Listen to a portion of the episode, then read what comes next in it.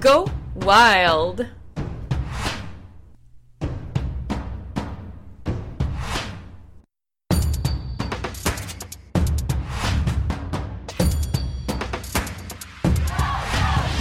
Salut! Moi c'est Maud, une fille passionnée de la vie qui aime rire, rencontrer et apprendre. Go Wild, c'est suivre son instinct. C'est se permettre d'être soi-même, d'affronter ses peurs, de se lancer sans filet pour vivre pleinement. C'est sans prétention, dans un style conversation. Je discute de sujets variés avec des invités qui ont du guts. Attendez-vous pas de la routine, il n'y en aura pas. On va vous réveiller, vous animer, mais surtout vous inspirer. J'espère que vous êtes prêts. Let's go! Et dire que notre globe-trotteuse Marie-Pierre s'enlignait pour des études universitaires en mode, plan qu'elle changea sur un coup de tête pour aller en gestion et planification d'événements. Dans ce domaine, elle ira chercher beaucoup d'expérience à travailler les étés comme assistante à la coordination de mariage. Un 3 semaines en Grèce en 2014 viendra lui donner la piqûre du voyage backpack, mais aussi lui confirmer que voyager était vraiment le mode de vie auquel elle aspirait. Début 2015, alors au certificat en communication à l'UQAM, elle fonda avec 3 autres collègues le magazine Nomade pour cultiver sa passion et continuer à s'évader à travers les récits de ses collaborateurs. Après le certificat, l'école en ligne, un poste en agence de com permettant le télétravail et des contrats à la pige, elle put réaliser son objectif de passer de 2 à 3 voyages par année à un rythme de vie nomade. Aujourd'hui, Marie-Pierre développe à temps plein le magazine Nomade, entreprise de rêve qui allie toutes ses passions et lui permet de voir le monde, mais aussi son beau Québec, à travers sa caméra. Merci d'avoir accepté l'invitation pour le podcast 11 de Go Wild. Bien, merci à toi, ça me fait plaisir. Donc Marie-Pierre, juste pour mettre les gens un peu au parfum, en contexte, nous, on se connaissait déjà un peu avant parce qu'on s'était croisés en événementiel. Mais c'est ça, on n'avait jamais vraiment eu la chance de se parler puis de se rendre compte qu'on a vraiment des passions communes qui sont le voyage. Oui. Donc, je suis super contente qu'on ait pu avoir notre appel avant le podcast puis de t'avoir aujourd'hui pour parler plus en détail de ta vie qui est super palpitante, trépidante, puis qui, je sais, va inspirer d'autres voyageurs, nomades et expats. Je l'espère. Donc, j'aimerais ça, en fait, en ce moment, dans une situation un petit peu particulière. Toi qui as l'habitude de voyager, de te promener, en fait, c'est ton rythme de vie, c'est ça à quoi tu aspirais de voyager à l'année longue. Donc, comment tu vis ça en ce moment, la situation actuelle, Marie-Pierre? Je suis quand même bien, je vais bien, je suis heureuse, j'ai quand même l'habitude malgré tout de travailler de la maison quand je suis ici à Montréal. Mm. Donc pour moi le quotidien d'être chez moi dans mon bureau à la maison, mm-hmm. c'est pas trop difficile, c'est pas trop différent de ce que je vis d'habitude. Mm-hmm. Ce que je trouve le plus difficile évidemment, c'est d'être toujours cloîtrée entre 4 murs puis de pas pouvoir aller explorer puis aller concrétiser mes plans de voyage que j'avais dans les prochaines semaines, dans les prochains mois. Oui. C'est vraiment difficile à ce niveau-là, mais ce qui me garde heureuse et satisfaite, c'est de penser que c'est juste partie remise puis que mm-hmm. C'est juste une question de temps avant qu'on puisse retourner voyager dans le monde. Donc, mm-hmm. ça, je garde mes rêves puis je continue à planifier mes voyages malgré tout. Mm-hmm. Puis, curiosité comme ça, c'était quoi ta prochaine destination? Présentement, au moment où on se parle, je devais être en Asie. Donc, c'est sûr qu'en ce moment, je serais là.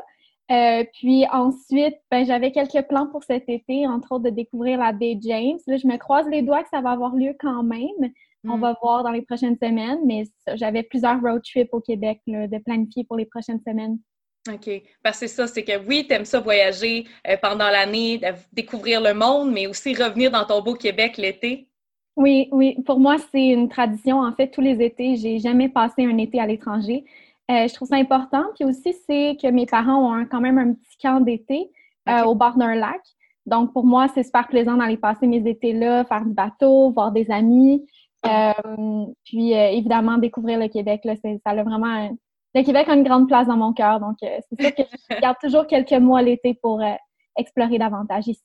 OK, super. Puis, tu sais, la dernière fois qu'on s'était parlé, tu me disais que oui, c'était difficile pour toi d'être cloîtrée entre 4 murs parce que tu as vraiment l'habitude, tu es une personne occupée, tu aimes ça te garder occupée, tu n'es pas occupée d'avoir autant de temps libre. Donc, comment tu trouves ça? Tu arrives à faire ta to-do list, puis après ça, tu trouves des nouvelles passions. Comment tu vis ça? Oui, c'est ça. Je passe beaucoup plus de temps que j'ai jamais eu pour, mettons, juste relaxer, écouter Netflix. C'est niaiseux, mais par le passé, c'est vraiment pas quelque chose que je faisais. J'avais l'impression que j'avais tellement trop de projets, puis j'avais pas le temps de juste relaxer et décompresser. Oui. Donc, ces temps-ci, ben, je me retrouve à avoir beaucoup de temps. C'est une bonne chose. Je pense que c'est bon aussi, des fois, de s'arrêter puis de prendre le temps de relaxer. Mais ouais, je me découvre d'autres passe-temps que je ne connaissais pas. Ces temps-ci, j'écoute beaucoup de documentaires, entre autres. Donc, c'est ça, je m'occupe. Ça va nourrir tes connaissances pour justement dans tes prochains trips. Puis, j'aimerais ça qu'on revienne à ta première expérience de voyageuse solo. OK? J'aimerais ça que tu nous parles un peu, c'était où, puis ça a été quoi un petit peu ta réalisation à ce moment-là? Juste nous situer dans le temps d'abord, puis nous dire, bon, c'est ça, c'était où? Oui, donc mon premier voyage solo, c'était en 2017. Okay. J'étais vraiment tannée, dans le fond, d'attendre toujours mon prochain voyage, d'attendre quelqu'un avec qui partir, puis j'osais pas encore partir seule. Puis, je pense que début 2017, là, à l'hiver, j'ai vraiment eu un déclic. J'ai fait comme, OK, je suis plus capable, je m'en vais, peu importe. Je me suis acheté un billet d'avion pour l'Asie pour 2 mois. J'ai quand même pris un aller-retour, question d'être safe, mais c'était un 2 mois. Donc, c'est mon premier voyage là, vraiment à plus long terme. Okay. Puis c'est ça, je suis partie en Indonésie, plus spécifiquement. J'ai voyagé à travers les îles en Indonésie. Puis ça a été non seulement le plus beau voyage de ma vie, mais aussi... le déclic, comme tu dis, à partir de ce moment-là, ben c'était comme, OK, j'ai plus besoin d'attendre après personne, je suis capable de voyager toute seule, je suis capable de concrétiser mes rêves sans l'aide de personne. Donc là, c'est comme si je venais de découvrir un nouveau monde, puis qu'il n'y a plus personne, puis il n'y a plus rien qui allait m'arrêter. Là. Donc, ça a été vraiment un voyage extraordinaire. Puis, t'es quel genre de voyageuse, toi, Marie-Pierre, mettons? T'es-tu super intrépide, un petit peu, sous toute réserve, tu calcules le risque, c'est comment? Non, intrépide, certainement. Je suis plus téméraire, plus aventureuse. Il n'y a pas grand-chose qui me fait peur, en fait. Donc, à part les insectes, ironiquement. On est deux! Mais j'ai pas peur de l'aventure, puis j'ai pas peur de l'inconnu. Donc, ouais, définitivement plus intrépide. Plus intrépide. Fait que toi, c'est ça, de prendre... Parle-nous donc d'une expérience peut-être que tu as eue où justement ton petit côté intrépide a fait comme « Ah, oh, j'aurais peut-être pas dû finalement. » Je pense que tu as plusieurs petites anecdotes. Conte-nous-en une. Ouais. Oui, j'ai plusieurs anecdotes. J'ai plusieurs moments où j'ai peut-être fait comme « OK, j'aurais pas dû faire ça. » je me souviens une courte anecdote, là, entre autres. Quand j'étais à Bali, il y avait un bar pas trop loin de mon hostel où est-ce que je résidais. Okay. Puis le soir, ben, tout le monde se rejoignait là. Évidemment, pour ceux qui connaissent Bali, ils vont reconnaître, c'est le Old Man. C'est un bar très populaire. Et puis, j'avais pas vraiment... Mes amis, dans le fond, étaient à une autre auberge de jeunesse et non à la même que moi. OK. Qui faisait que le soir, je rentrais toute seule. Je marchais toute seule, ce qui n'est jamais recommandé, évidemment, en tant que femme. Mais à Bali, c'est... Excuse-moi, je t'ai coupé, mais je me demandais si Bali, c'était considéré comme quand même une destination parce que je suis jamais allée. Est-ce que c'est risqué? Est-ce que, règle générale, c'est quand même assez sécuritaire pour les voyageurs? C'est quoi le degré? Non, c'est sécuritaire. En tout cas, moi, de mon point de vue, j'ai toujours trouvé que j'étais en sécurité. Je me suis jamais sentie en danger. Okay. Mais c'est sûr qu'une femme qui se promène seule le soir, c'est jamais une bonne idée. C'est pas nécessairement les locaux qui vont être dangereux, c'est le fait que, tu sais, les gens sortent du bar, sont saouls, ils conduisent en scooter. Puis des fois, c'est même les touristes qui deviennent plus agressifs et qui peuvent attaquer les gens, dans le fond. Okay. Donc, c'est pas nécessairement les locaux plus qu'ailleurs, là. Mais je me souviens que, c'est ça, je prenais toujours la même petite ruelle qui était comme un shortcut pour me rendre à l'auberge jeunesse. Qui était vraiment pas une bonne idée parce qu'il y avait aucune activité sur cette ruelle-là, c'était très sombre, il y avait personne, donc j'étais vraiment toute seule le soir à marcher là. Mais c'était pour moi, tu sais, c'était moins long comme ça, fait que je me disais, bon, j'ai le choix de prendre le chemin plus long, qui prend plus de temps, que je marche toute seule plus longtemps, ou prendre le chemin plus court, mais plus dangereux. OK. Ni un ni l'autre est idéal, non, mais je prenais le chemin plus court, évidemment. Et puis, c'est ça, je l'ai faite pendant comme 1 semaine, disons. Puis, éventuellement, il y a une de mes amies du Québec qui est venue me rejoindre à Bali. On a passé quelques jours ensemble.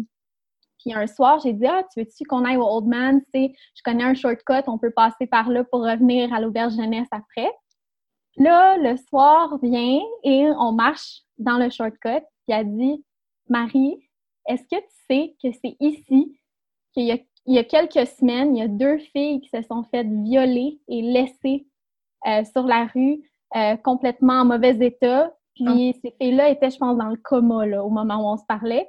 Oh mon Dieu! 2 touristes, vraiment dans le quartier où moi je marchais tous les soirs toute seule. Puis là, elle a sorti son couteau de sa poche, mon amie, là. Puis elle a dit, là, je vais avoir mon couteau prêt, là, je suis prête. Oh mon Dieu!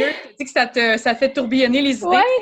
Wow. Ben oui, c'est parce que là, moi, je me rends compte que je marchais là, j'avais pas de couteau, j'étais vraiment sans défense. Puis là, on est 2, puis elle sort son couteau, puis elle me raconte ça. J'ai fait comme « OK! » Peut-être que, tu sais, de se sentir en sécurité, c'est une chose, mais faut quand même prendre des précautions supplémentaires, là. S'informer, puis surtout s'affiler des fois peut-être avec 1 ou 2 personnes, c'est que s'opposer. Mais c'est vrai que c'est quelque chose de voyager toute seule, mais encore plus en tant que femme, il y a des risques des fois qu'il faut juste calculer un petit peu plus.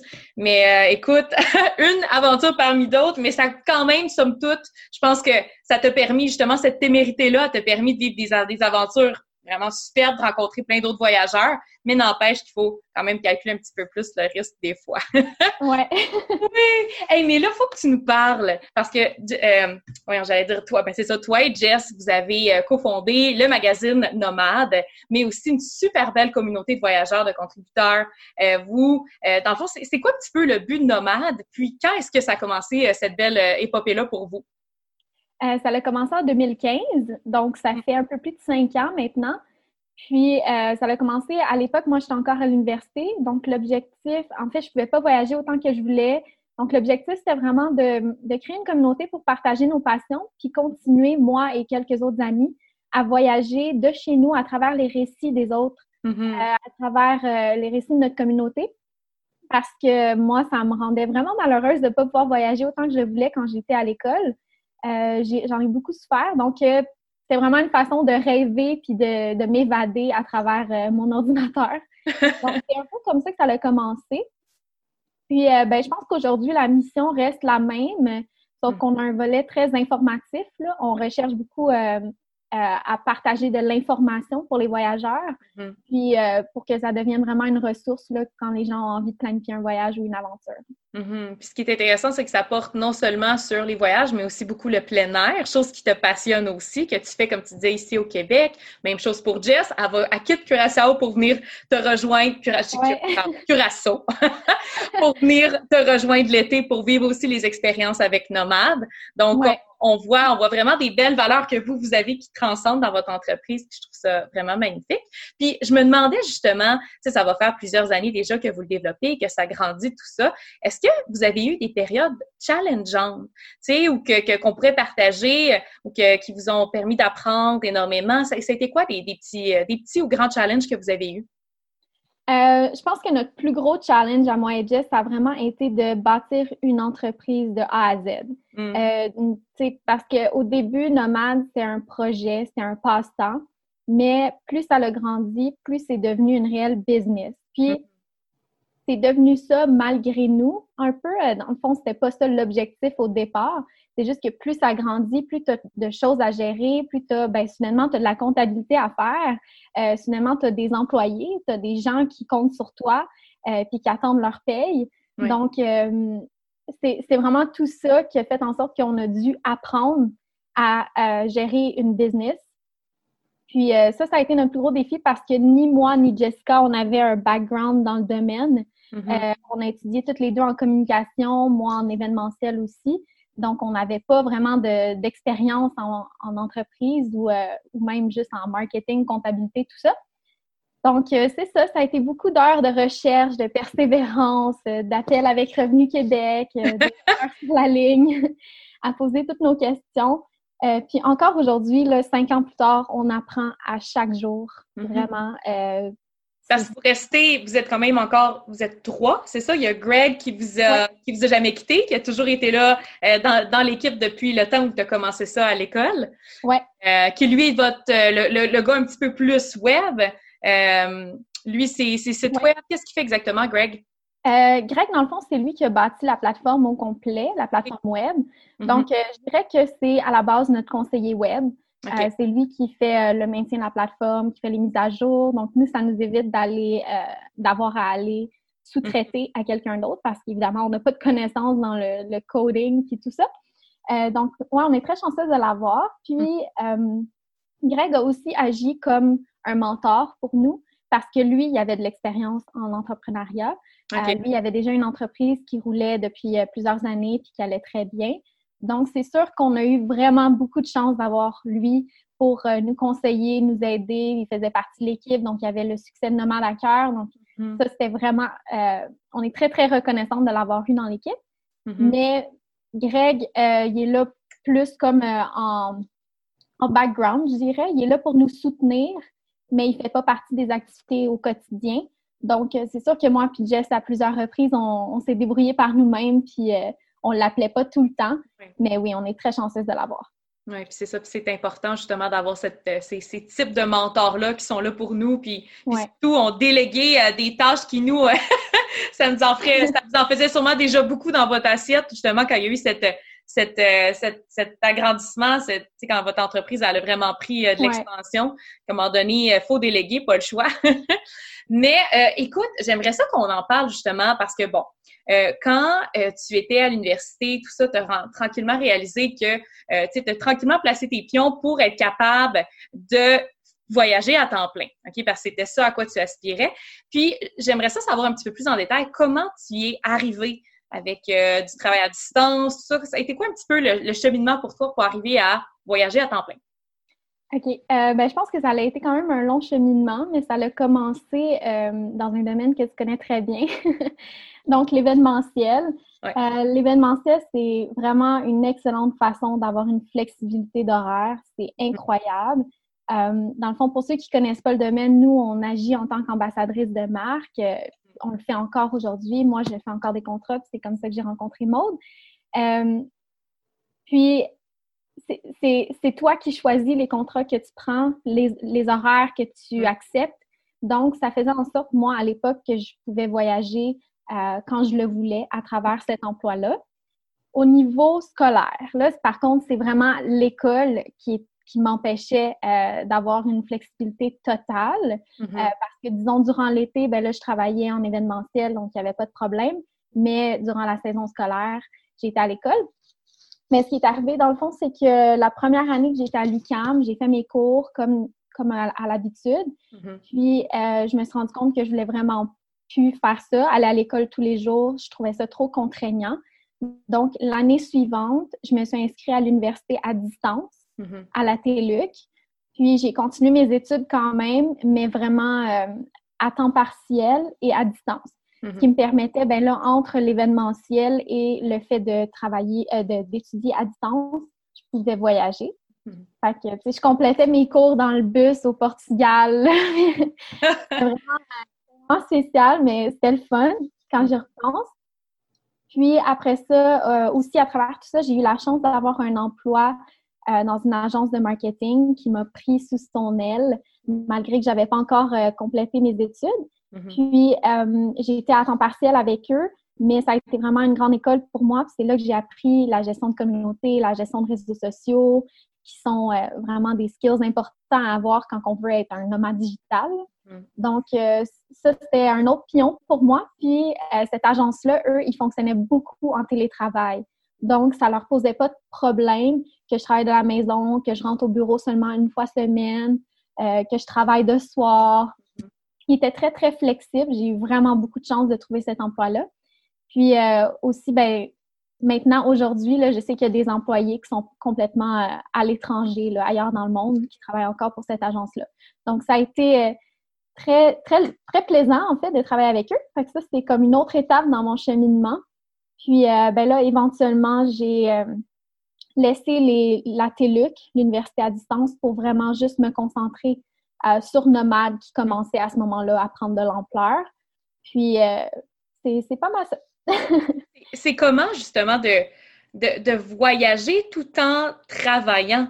Parce que, tu sais, c'est quand même une dynamique spéciale où que j'imagine que tu dois favoriser un petit peu plus le slow travel, rester un petit peu plus longtemps à un endroit pour te permettre d'écrire ou de gérer, avoir une bonne connexion Internet. Fait que ça a l'air de quoi un petit peu ta vie quand tu dois te planifier pour être capable de travailler? Donc, pardon, pas ta vie, mais ton voyage quand tu dois en plus le travailler.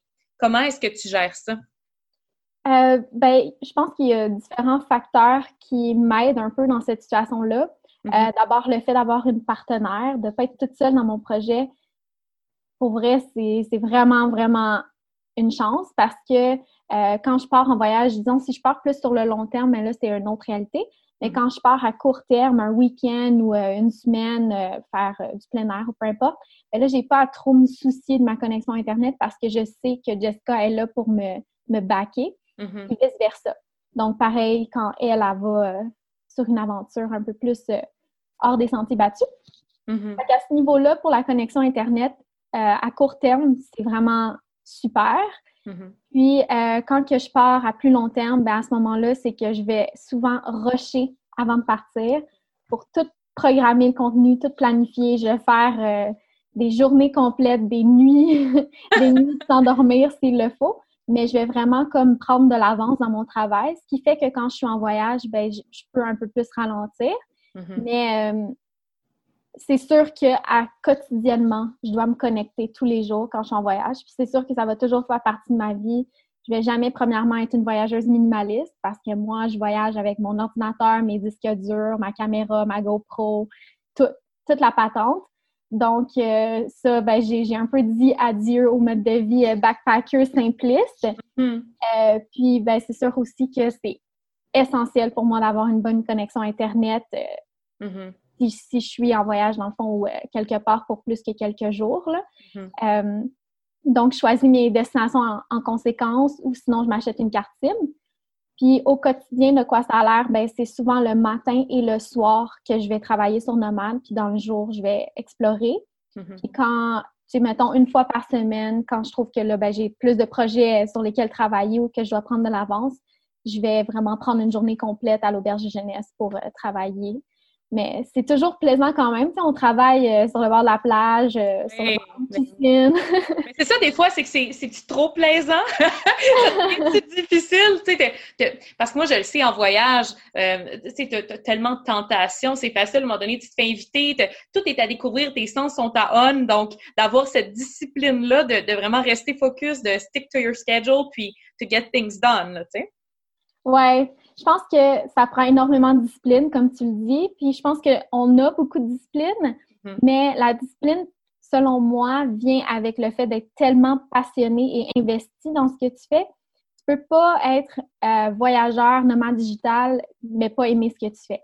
Ça fonctionnera pas parce que, comme tu dis, il y a tellement de distractions. Puis des fois, tu sais, on rush là parce que l'Internet est pas assez vite. Il y a des gens tout autour, pas capable d'avoir du silence. Fait que je pense que c'est important d'être vraiment investi dans ce que tu fais puis d'aimer ça à fond. Mm-hmm. Moi, ça me dérange pas personnellement de regarder les autres aller avoir du fun. Tu sais, j'étais en Asie récemment, ben avant de devoir revenir à cause de la pandémie. Puis un soir, toute ma gang de l'auberge jeunesse avec qui je passais toutes mes journées, ils ont décidé de sortir. Mais moi, ce soir-là, il fallait que je réponde à des courriels, puis il fallait que je travaille sur Nomade. Puis c'est plus difficile pour moi, on dirait, de faire comme « Ah non, ce soir, il faut que je travaille ». C'est tellement devenu une habitude, c'est juste normal. Ça va toujours être ma réalité. Puis, je pense que ce qui fait aussi que c'est plus facile, c'est que j'ai toujours en tête, je me rappelle que moi, ben, je peux voyager quand je veux, n'importe quand, je peux partir à tout moment. Alors que les gens qui, eux, ressentent le besoin de sortir à tous les soirs dans les bars, ben, c'est des gens qui peut-être ont juste 2 semaines de vacances puis ils veulent en profiter à fond.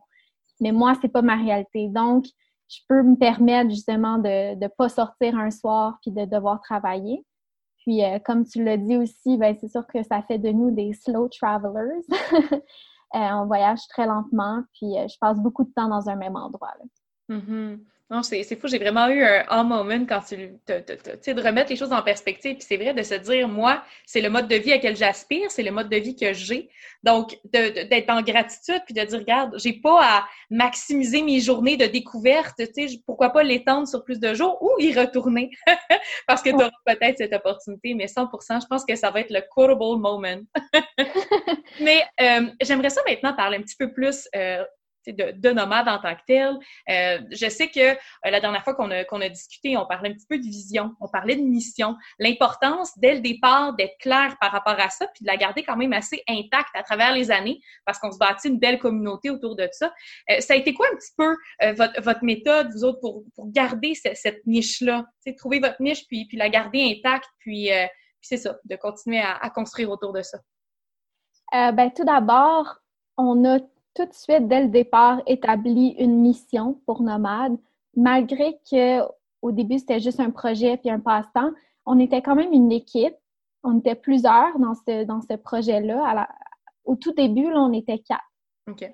Donc, avec 4 personnes, 4 têtes fortes qui avaient tout leur mot à dire, on n'a pas eu le choix de vraiment établir exactement qu'est-ce qu'on voulait avec Nomade. Puis peut-être que ça nous a aidés parce que c'est la première chose qu'on a fait, c'est « OK, Nomade, ça va être ça va parler de ça va s'adresser à eux. Mm-hmm. » Fait qu'on n'a pas pu ensuite détourner de cette ligne directrice-là. Puis je pense que c'est important, puis on l'a toujours maintenu. Puis moi, c'est un peu mon rôle dans l'équipe, c'est de maintenir cette ligne directrice-là qui est notre ligne éditoriale, en fait. Je m'assure auprès de nos contributeurs, auprès de nos sous-traitants, auprès de tout le monde, dans le fond, qu'on garde toujours cette direction-là. Puis c'est ça, je pense que c'est important. Mm-hmm. Ça fait aussi en sorte que, tu sais, dans un monde, bon, à l'époque, il y a 5 ans, c'était un peu moins populaire, les blogs de voyage. Ouais. Il y en avait un peu moins. Mais aujourd'hui, il y a tellement de plateformes, tellement de blogs. Je pense que c'est important que chacun ait un peu sa niche. Sinon, ça fait juste comme un surplus d'informations puis un surplus d'articles de toutes sortes. Mais je trouve qu'au Québec, on est très bien à ce niveau-là. Tous les blogs de voyage sont vraiment plus nichés. Puis on a chacun notre public, on a chacun notre style, ce qui fait qu'on se pile pas sur les pieds. Puis on est tous une belle communauté là, qui s'entraide. On voit beaucoup, exactement ce que j'allais dire. On voit beaucoup d'entraide. Quand un pose quelque chose, les autres vont l'appuyer, etc. C'est quelque chose qu'on remarque beaucoup. Puis j'aimerais ça parler un petit peu plus de reach organique parce que les plateformes ne sont plus ce qu'elles étaient. C'est beaucoup plus difficile d'aller chercher des followers. Puis de toute façon, l'emphase n'est plus tant sur les followers. Donc, comment est-ce que vous y prenez, vous, pour justement agrandir votre communauté et la fidéliser? Ouais. Comme tu l'as dit, dans le fond, au début, nous, c'était beaucoup les réseaux sociaux. C'est à travers ça qu'on a parti la communauté. Puis, c'est comme ça qu'on l'a fait grandir. C'est vraiment, vraiment à travers Facebook, principalement. Mais après, une fois qu'on avait une certaine audience, que là, les algorithmes avec les années ont beaucoup changé, on ne peut plus trop se fier sur les réseaux sociaux. C'est beaucoup plus difficile de nos jours d'aller chercher des nouveaux abonnés sur les réseaux sociaux que ce l'était il y a 5 ans. Donc, aujourd'hui, pour s'assurer d'avoir une audience fidèle qui est à nous, en quelque sorte, parce que quand on a une audience sur Facebook, sur Instagram, c'est comme on emprunte une plateforme. Oui. Puis ça vient avec des risques. Parce que si du jour au lendemain, Facebook ou Instagram ne survit pas, notre audience non plus. Puis sans notre audience, on n'est rien. C'est notre communauté qui fait notre succès. Donc, c'est vraiment important justement d'avoir une audience ailleurs qui est fidélisée à travers soit une infolettre ou le SEO, qui est l'optimisation pour les moteurs de recherche, dans le fond.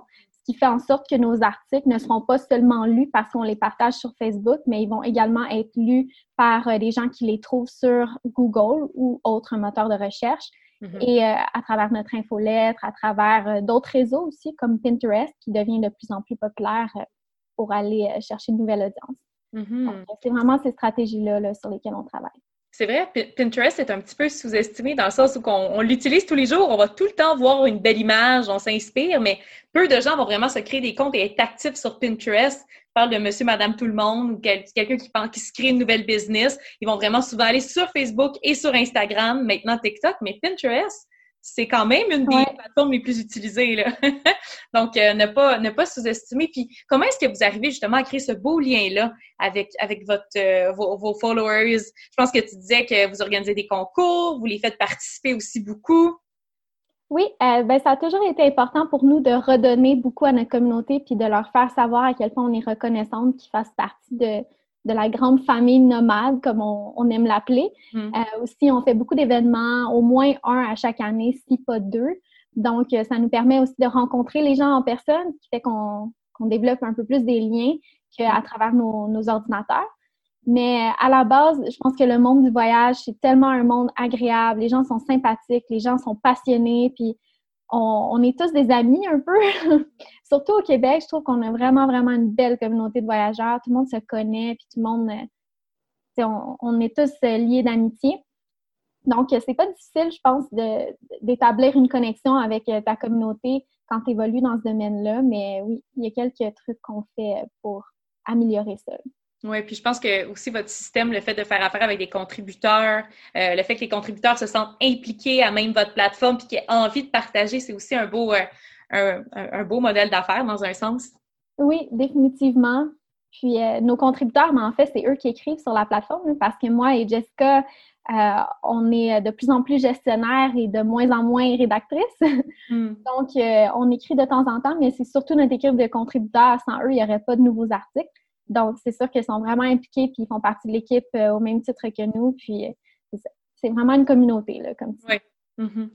C'est super intéressant. Puis, j'aimerais ça, en fait, tranquillement migrer vers une section un petit peu plus quasiment comme quiz, mais genre question thématique nomade. C'est exactement les thématiques que tu as sur ton site web de Nomade. Puis, je sais que le fait que tu as énormément voyagé à même le Canada, à même le Québec, ça va inspirer beaucoup de gens en termes de destination, mais aussi de trucs. Donc, première question, je veux savoir, c'est quoi ton ou tes coups de cœur région Canada? OK. Au Canada, j'ai vraiment eu un coup de cœur pour l'Ouest canadien. Je pense comme tout le monde qui met les pieds. J'ai pas beaucoup exploré. J'ai seulement vu, dans le fond, entre Vancouver et Whistler. Okay. On a fait un road trip avec une gang de créateurs de contenu, dans le fond. C'était super trippant. J'ai adoré. C'est magnifique, l'Ouest canadien. C'est vraiment hors de ce monde. Puis aussi, j'ai beaucoup aimé... là, si on se tourne vers le Québec, parce que le Québec, ça demeure mon petit coin de paradis. J'ai adoré les Îles de la Madeleine. Vraiment l'impression d'être ailleurs. C'est incroyable qu'on a ça ici au Québec. Puis, j'ai beaucoup, beaucoup aimé aussi l'Abitibi-Témiscamingue, la Côte-Nord, tout ce qui est nordique, on dirait, là, ça a quelque chose de différent. Du bon monde! Oui, 100%. Moi, tu vois, c'est exactement ces deux destinations-là parce que c'est rendu, dans chaque entrevue, je demande un petit peu c'est quoi les coups de cœur, puis Île-de-la-Madeleine, Abitibi, ça ressort. Ah ouais! Fait que je pense que c'est clair et net, je me fais un voyage avec mon frère, on s'en va aux îles, puis il le faut. Puis une expérience marquante que tu as eue, aventure, plein air, quelque chose qu'on pourrait décrire d'un peu plus wild, ça serait quoi? Entre autres, dans l'Ouest canadien, j'ai fait du off-roading. C'est un peu une façon différente de découvrir ces paysages-là des Montagnes Rocheuses. On était, dans le fond, dans des trucks, dans des véhicules 4x4. Okay. Puis on se promenait vraiment sur les petits chemins de terre, puis on a vraiment sorti des sentiers battus. Ça nous a permis de découvrir des endroits que peut-être personne d'autre voit ou personne d'autre va. Donc ça, c'était vraiment trippant. On a aussi eu des petits cours pour apprendre à conduire en off-road, dans le fond, avec les camions. Apprendre à passer au travers d'un lac, ou pas un lac profond, mais une étendue d'eau. Et puis, vraiment conduire sur la grosse roche, là, dans des sentiers avec des racines. Fait que ça, c'était super le fun. C'était vraiment différent de ce que j'ai vécu auparavant. Puis, sinon, nager avec les requins baleines, ça, c'est une expérience marquante. T'as fait ça où? Au Mexique. OK. Au Mexique, j'ai vraiment, vraiment aimé ça parce que pour moi, c'était une grosse peur. Okay. Ouais. J'ai pas peur de grand-chose, comme je te disais, là, je suis assez aventurière, j'embarque dans à peu près tout, mais quand ça vient aux animaux puis aux insectes, mais surtout des gros animaux comme celui-là, là, les requins-baleines, on parle d'une énorme bête. Ouais. De nager à côté de ça, là, ça me faisait extrêmement peur. Puis j'ai décidé de le faire. En plus, j'étais en solo, là, je voyageais toute seule. Fait que t'as pas comme le support d'une amie qui te tient en main ou... Mais je pense que c'est pour ça aussi que c'est très marquant. C'est parce que non seulement j'ai vécu une expérience incroyable, là, ça va toujours me rester en mémoire, mais en plus, ben, j'ai combattu une peur. Fait que c'est comme un two-in-one. Là. Est-ce que tu serais prête à nager avec des requins blancs ou le requin... C'est comme ta limite? Ben, j'ai nagé quand même avec différents types de requins, là. Jamais des requins dangereux. Des requins baleines, des requins marteaux, je crois, ou des requins... Voyons, c'était quoi le terme? Je pourrais pas me souvenir, mais c'était jamais des requins très dangereux. Okay. Mais des requins blancs, je pense que c'est une autre étape, là. C'est pas quelque chose que je ferais à faire demain matin. Mais du moins, en cage, oui. Oui. Mais pas en liberté, là. Je pense que ça s'apprivoise. Oui, c'est drôle que tu parles de ça parce que moi, je pense que c'est ma plus grosse peur. J'ai une peur bleue. J'ai écouté tous les films de jazz quand j'étais jeune, puis on dirait que ça m'est resté marqué. À chaque fois que je suis dans la mer, il faut que, de un, elle soit cristalline, il faut que je vois le fond, mais aussi, il faut pas qu'il y ait de bestioles parce que, je te jure, je vais être la première à sortir de la mer. Mais c'est vrai, de combattre ces peurs, je l'ai dans ma bucket list. Il faut, parce que je sais que c'est à quel point ça doit être un sentiment, là, incroyable de dire... c'est de cocher quelque chose d'autre dans ta liste de te sentir un petit peu plus affranchi de tes peurs. Ouais. Puis, j'aimerais ça, dans le fond, aller vers les réflexions parce que, bon, tu as eu énormément d'expériences de voyage. J'aimerais ça que tu nous partages un petit peu des prises de conscience. Donc, ça peut être un de tes voyages que tu as fait ou ça peut être en général. Y a-t-il quelque chose où ça t'a marqué, là, le voyage? Définitivement. Je pense que la plus grosse leçon que j'ai apprise en voyageant, c'est le fait que voyager, c'est plus un état d'esprit que une action en tant que telle. C'est pas le fait de parcourir une distance qui fait que tu voyages, c'est vraiment l'état d'esprit dans lequel tu es, qui est ouvert à la découverte, ouvert aux rencontres, qui est vraiment curieux dans le fond, puis qui apprécie la beauté des choses, même à travers la laideur. Tu sais, j'ai quand même voyagé en Inde. Où est-ce que c'est sale, ça pue, c'est chaotique, mais d'être capable de voir la beauté à travers tout ça, c'est quelque chose qui vient vraiment en voyageant, je crois, puis qui est vraiment, réellement l'état d'esprit d'un voyageur. Puis des fois, c'est difficile d'avoir cet état d'esprit-là à la maison. Donc, c'est ce qui fait qu'on recherche toujours à repartir en voyage, puis aller toujours plus loin, puis être de plus en plus dépaysé. Mais moi, j'ai justement appris à me sentir en voyage, même au Québec, à voyager à travers ma ville, voyager à travers les régions du Québec.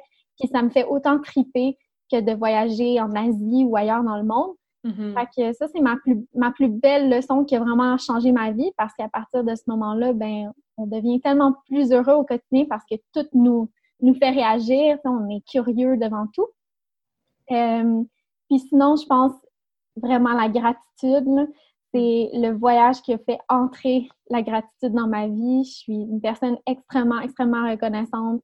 Je me considère tellement chanceuse. Et pourtant, voyager, c'est un choix aussi, pas juste de la chance. Mais outre ça, je suis vraiment, vraiment reconnaissante de tout ce que je vis. Puis ça, c'est grâce au voyage, parce que c'est en vivant toutes sortes d'expériences qu'on réalise notre chance. Donc, c'est pas mal mes deux plus grosses leçons. Là. Bien, je pense que c'en est des très belles. Puis, tu sais, justement, avec ton expérience de voyage, quelqu'un qui part solo, ça serait quoi un petit peu quelque chose que toi, tu fais qu'eux pourraient calquer? Quelque chose qui te sert bien? Trucs et astuces, trucs, conseils pour voyageurs solo? Je sais pas si c'était cette thématique-là où tu voulais aller pour des trucs et conseils, mais comme tu as eu pas mal d'expérience. Ben pourquoi pas? Je pense que en tant que voyageur solo, en tant que voyageur solo, notre intention, c'est toujours de rencontrer des gens parce que je pense que personne ne veut réellement voyager seul, à moins de vraiment t'en aller en Antarctique là, ou hors des sentiers battus complètement. Mais la plupart des voyageurs solo, on cherche à rencontrer des gens. Je pense que mon meilleur conseil à ce niveau-là, c'est vraiment d'aller en auberge jeunesse. Je sais qu'il y a beaucoup de gens qui se tournent de plus en plus vers les Airbnb puis vers d'autres types d'hébergements. Mais moi, en tant que voyageuse qui qui s'aventure 90% du temps en solo, mm-hmm. Je me verrais pas aller ailleurs que dans une auberge jeunesse. C'est incroyable les rencontres qu'on y fait. J'ai jamais été toute seule. On passe de des inconnus à des grands amis. Puis aujourd'hui, j'ai encore contact avec ces gens-là que j'ai rencontrés un peu partout à travers le monde. Fait que ça, c'est mon conseil principal, évidemment. Puis à travers tout ça, ben dormir en dortoir aussi. Oui! Étape de plus! Je pense qu'il y a beaucoup de gens qui ont comme peur de dormir en dortoir, là, à part les voyageurs expérimentés. Mais franchement, moi, je le conseille à tous. Je dors super bien, il n'y a personne qui me dérange. C'est peut-être pas pour tout le monde non plus, mais tout le positif qu'on ressort de cette expérience-là, les rencontres, les échanges avec les autres voyageurs, autant jeunes que moins jeunes. J'ai déjà rencontré des gens super âgés dans des auberges jeunesse, puis on a eu un plaisir fou là, à parler de tout et de rien. Donc, c'est ça. Mes petits conseils de s'ouvrir aux autres, puis de ne pas avoir peur de faire la discussion. Là. Puis de laisser peut-être tomber un petit peu notre mini-confort pour oser partager un espace. Parce que c'est ça, quand l'espace entre les voyageurs se rétrécit, c'est là où que la conversation est plus facile, puis qu'on peut vraiment avoir se lier d'amitié plus facilement. Puis non, je suis 100% d'accord, puis c'est drôle ce que tu viens de dire. C'est ma réalisation d'il y a 2 ans. Puis maintenant, je peux pas me passer des auberges de jeunesse de 1 puis de dormir en dortoir. Parce que ben c'est moins cher, hein? Quand tu voyages plus longtemps, c'est moins cher. Mais aussi, c'est vrai, t'as comme on dirait qu'il n'y a plus. Il n'y a plus vraiment de mur. Toute occasion est bonne pour commencer une conversation. Ah, oh, est-ce que c'est-tu ta serviette? Ah, OK, oui, OK. Ah, hey, tu es de où? Fait qu'en tout cas, c'est vraiment facile de connecter. Fait qu'écoute, j'aimerais ça nous laisser sur la première chose que tu vas faire, toi, quand la pandémie va être contrôlée, quand le voyage va être permis. C'est où qu'on va te retrouver? Je pense que la première étape, ça va être de voyager ici au Québec parce que ça peut prendre plus de temps avant qu'on sorte du pays. Donc, comme tout le monde, je pense que je me dirige un peu vers le voyage local. Mais de toute façon, moi, c'est quelque chose que j'ai l'habitude de faire tous les étés. Donc, je suis bien heureuse d'être ici cet été puis de pouvoir en profiter, idéalement. On se croise les doigts. C'est ça. Donc, voyager un peu à travers le Québec, découvrir des nouvelles régions. Il y a quand même beaucoup de régions que j'ai pas encore eu la chance de visiter, comme la tienne, le Saguenay. Oui! Le Bois, puis comme je disais un peu plus tôt, la Baie James, que j'ai vraiment, vraiment envie de voir cet été. Donc, ça serait les premières régions. Puis ensuite, je veux vraiment retourner en Asie. Oui. Aller finir cette histoire qui a dû s'interrompre plus tôt que prévu. Mais en tout cas, je vais te le souhaiter, honnêtement, je vais nous le souhaiter, Marie-Pierre, que le déconfinement ait lieu, que tout se passe bien, que tout soit contrôlé pour nous permettre justement de voyager à travers notre province cet été, puis justement de pouvoir vibrer, puis laisser notre curiosité s'emporter comme on aime donc le faire. Merci énormément pour ton temps aujourd'hui. C'était tellement intéressant de t'avoir. Puis justement, on a eu ta collègue, puis là, on t'a toi. Fait que je vais m'assurer. Donc, le podcast va être disponible dans 2 semaines. Chers auditeurs, je vous rappelle que il y a un podcast à chaque semaine. Donc, la semaine prochaine, rendez-vous à un autre invité. Donc, sur ce, Marie-Pierre, je te souhaite une excellente journée. Bon mardi, puis premier soin de toi. Merci, merci beaucoup. Bye. Bye.